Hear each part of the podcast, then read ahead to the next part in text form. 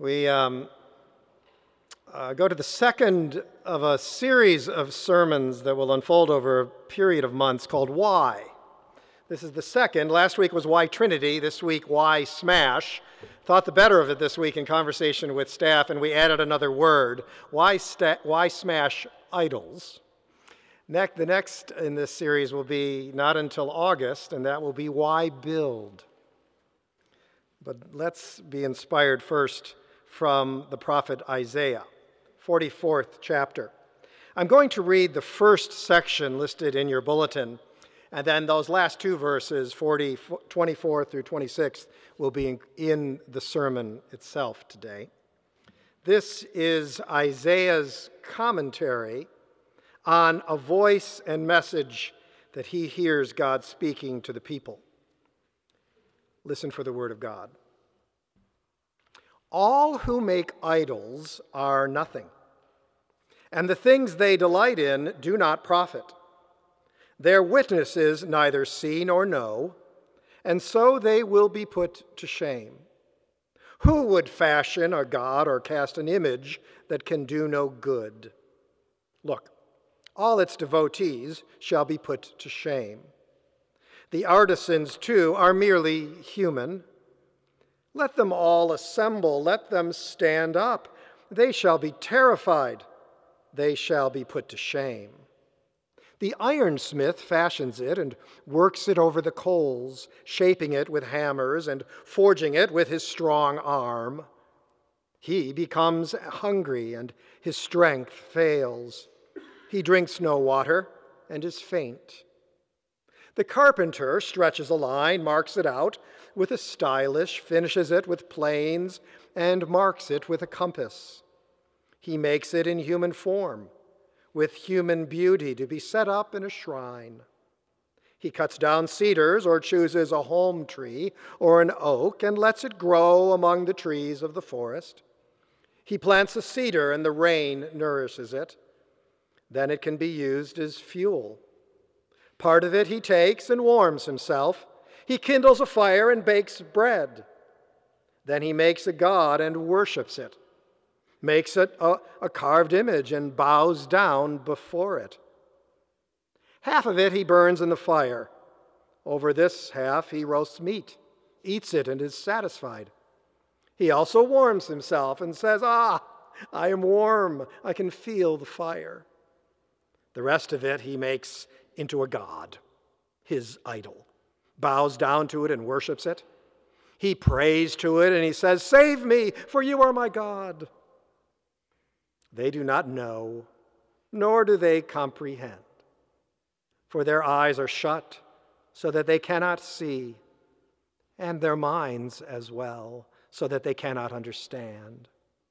No one considers, nor is there knowledge or discernment to say, "Half of it I burned in the fire. I also baked bread on its coals. I roasted meat and have eaten. Now shall I make the rest of it an abomination? Shall I fall down before a block of wood?" He, fe- he feeds on ashes. A deluded mind has led him astray, and he cannot save himself or say, "Is not this thing in my right hand a fraud?" The word of the Lord. Please pray with me. Holy Lord, may the words of my mouth and the meditations of all of our hearts be receptive to thee. O God, our strength and our Redeemer, we pray. Amen. Now, there used to be a little store on the corner of Central and Wilmette Avenues in Wilmette, Illinois, just down the street from the first congregation that I served. I loved that little store. It was perfectly situated. In, in the perfect place for the kind of store it was. I don't even know what to call it, a curio shop, a, a variety kind of store. If I ever had to buy a gift for a member of the staff of the church, I would walk down to that store, for they always had what I needed. They somehow perfectly knew the material that was right for that clientele. And everyone in the town who would go into the store knew the etiquette of the store. They knew that you walked a certain distance from other people in the store. They knew how to not be a bull in a china shop or knock things over. They just knew what kind of questions to ask and what not. They knew how to relate to the clerk behind the register or the manager and owner of the store who was often there. They knew how to not bother other patrons. It was perfect. Did I tell you? It was perfect little store. I mention that because as I was reading Isaiah this afternoon, an event that happened in that store one afternoon came to mind. I remember I was there for some reason or another, I don't know why, but I was perusing the shelves, following all the rules, doing it just right in that perfect little store. And the music was also perfectly playing, just the right volume, not too loud, not too soft, to keep everybody feeling good and flowing around the store. And, and then the sound of a song of a, from a singer I'd never heard before came over the P A. A young voice of an artist whose story I learned later, who died young and whose music wasn't known until after she died. It was just becoming known at the time, and her rendition of Somewhere Over the Rainbow, of all songs, came over the P A in this little perfect store. And as the voice began to lilt, in an original arrangement, an adaptation of that familiar song, everyone sort of stopped. Wherever they were, just stopped. There was a kind of attention of every single person in the store, listening to this, absorbed in it, forgetting why they were there or what they were doing. And as the song came to an end, I looked over and saw the owner of the store just move her hand over to the tape deck, we still had tapes then, and just push the button to turn it off. Silence. And after a moment of quiet, then people began to look up at each other and say things like, who, who was that? Or, wow, did you hear that? Conversations between strangers began. Uh, different kinds of things were talked about with the clerk at the cash register. The owner came by and showed us all what the music was that she was playing, and almost everybody in the store bought a copy of the cassette. I did too. Rules, somehow, strangely, were broken. In the mid nineteen eighties, there was a book written by a man named Robert Ackerman called Religion as Critique. In this book, as a philosopher of religion, he took on what he believed to be the prevailing approach to religion, religion among scholars of the time, who tended to define religion by the doctrines that we believe in. What do Christians believe? Among Christians, what do Catholics believe? What do Protestants believe? Among Protestants, what do Presbyterians believe and Methodists believe and Lutherans believe? What do Muslims believe? Well, what What kind of Muslim are you talking about? What do Hindus believe? What kind of Hindu are you talking about? On and on and on, and it was all about systems of belief and understanding. And he took that to task by saying the difference between religions and other forms of human thought. Take science, for example, that attempts in its core uh, work to understand how things are, and then manipulate how things are for purposes sort of ad hocly derived from different sources. Religion, he argued, was actually founded on a sense of how things ought to be, a vision, an impulse, a desire for things to match a vision of goodness and wholeness. And then everything else sort of descends or moves down from that sense of desire. Ev- under everything that we do is a yearning, a desire to match a vision that we hear and sense is God's view and vision for the world and for our lives. We make a major mistake too often when we become just too short-sighted, and we lose the sense that there is a grander vision that we are seeking to approximate in our life together. And so when we do imagine a future, we put it off to some distant abstraction or some poetic metaphor in eternity, instead of a practical movement of God's love in all things through all time by God's power And by making it too abstract, we lose the experience of this yearning and this vision. And it becomes less relevant to our lives. The problem, you see, is our idolatry. Our love for and dependence on what we do, and the things that we make, and the visions that we create, so that we give too little power to anything more. We give so much over to what we've made that we lose perspective sometimes. We lose the ability to say yes and to say no.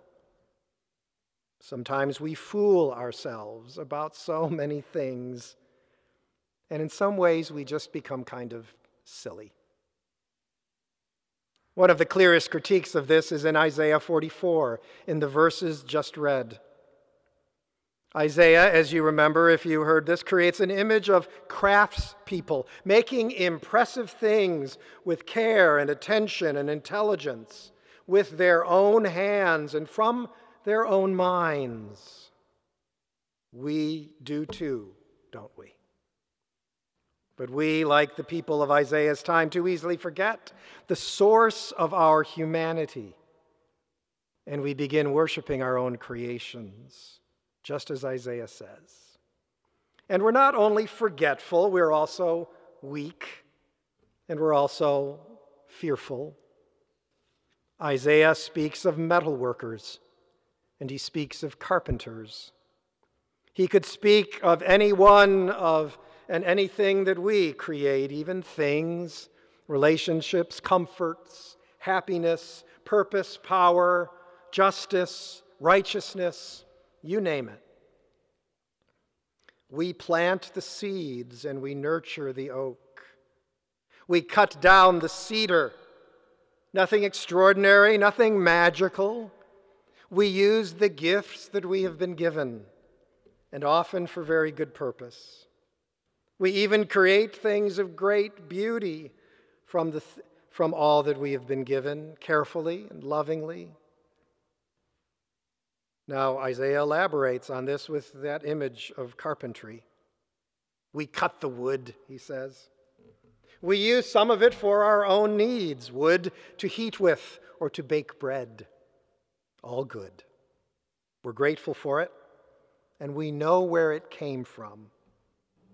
And we also use some of those things to make those imagined things, those new things, things that we think will not just meet our needs, but maybe eliminate some of our needs, things that we think will ease our fear or soothe our restlessness or assure us about the future or shore us up against our ruins.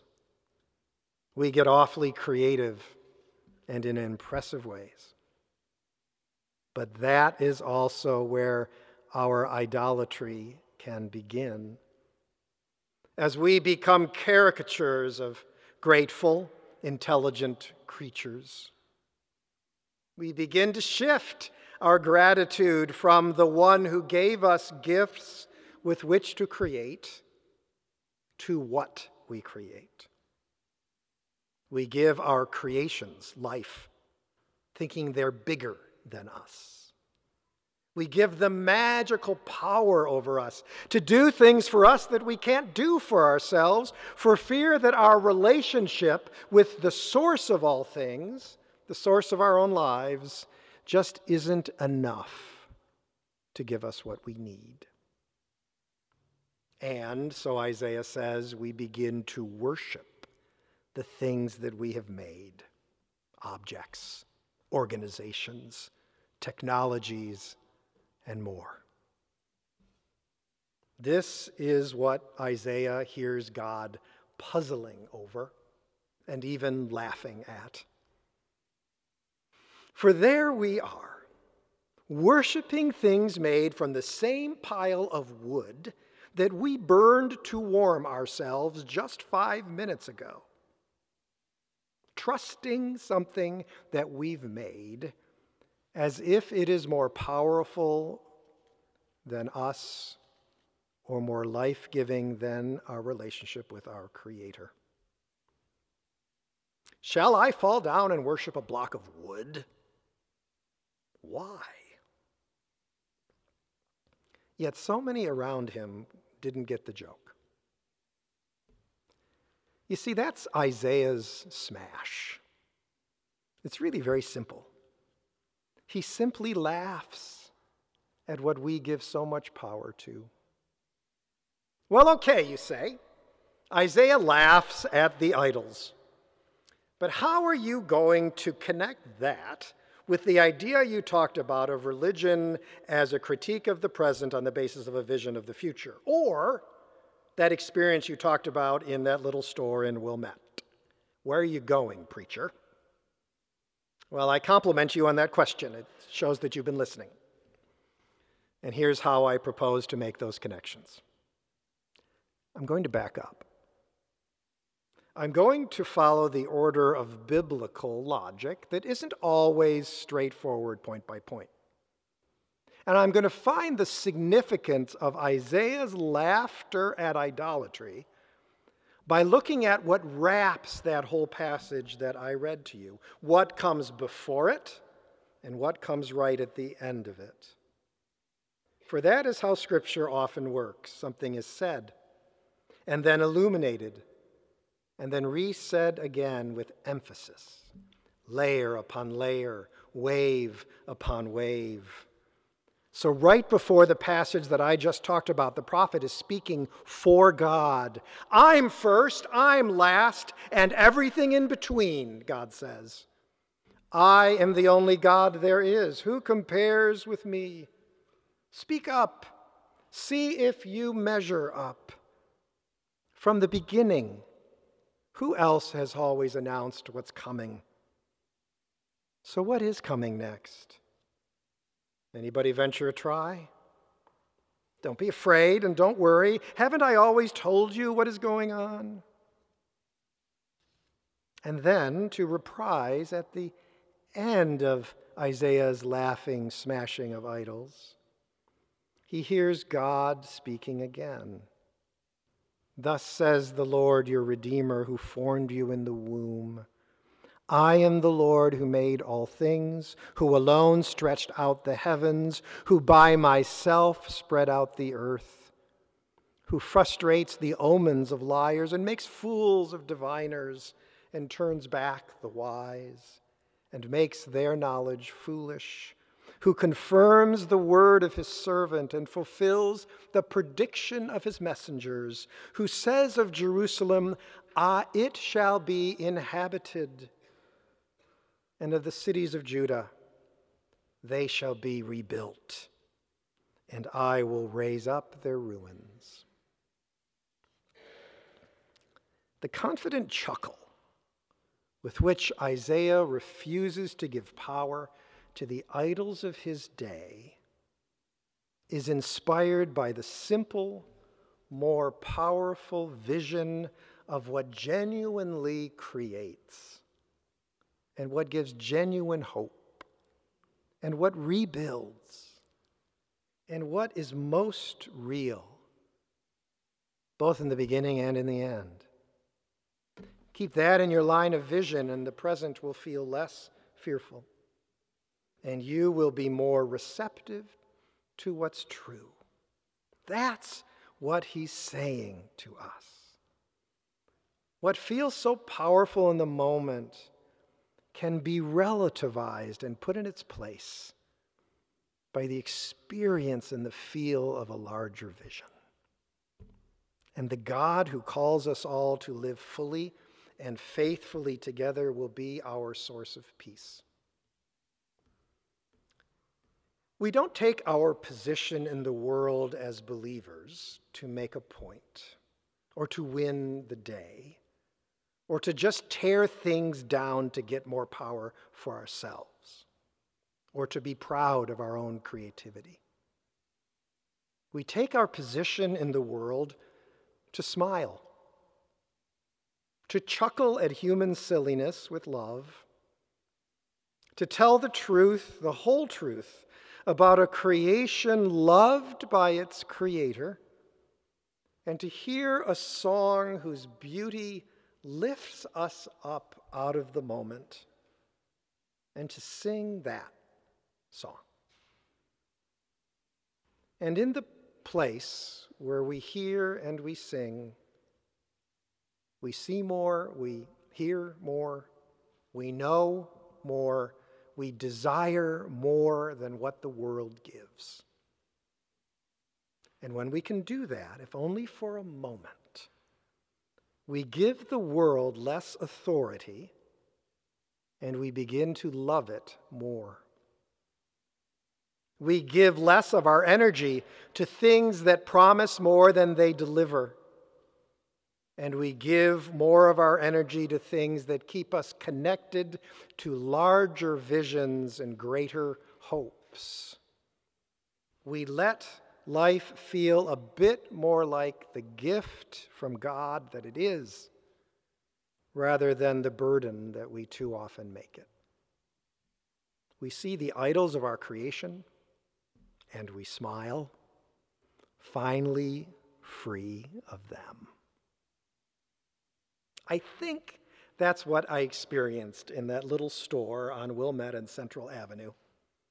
Just a little analogy, a little glimpse of all of this when the quiet rules that we all agreed on, on how to live well together in the world that we've created, rules that maybe we had made into our own kind of idols, gave way to a kind of beauty that asked more of us, and gave us a peace to give more to each other and help strangers kind of find something new. It is just so much richer and deeper in the life of faith. And that, my friends, is what I believe we give the world in Christ. Amen.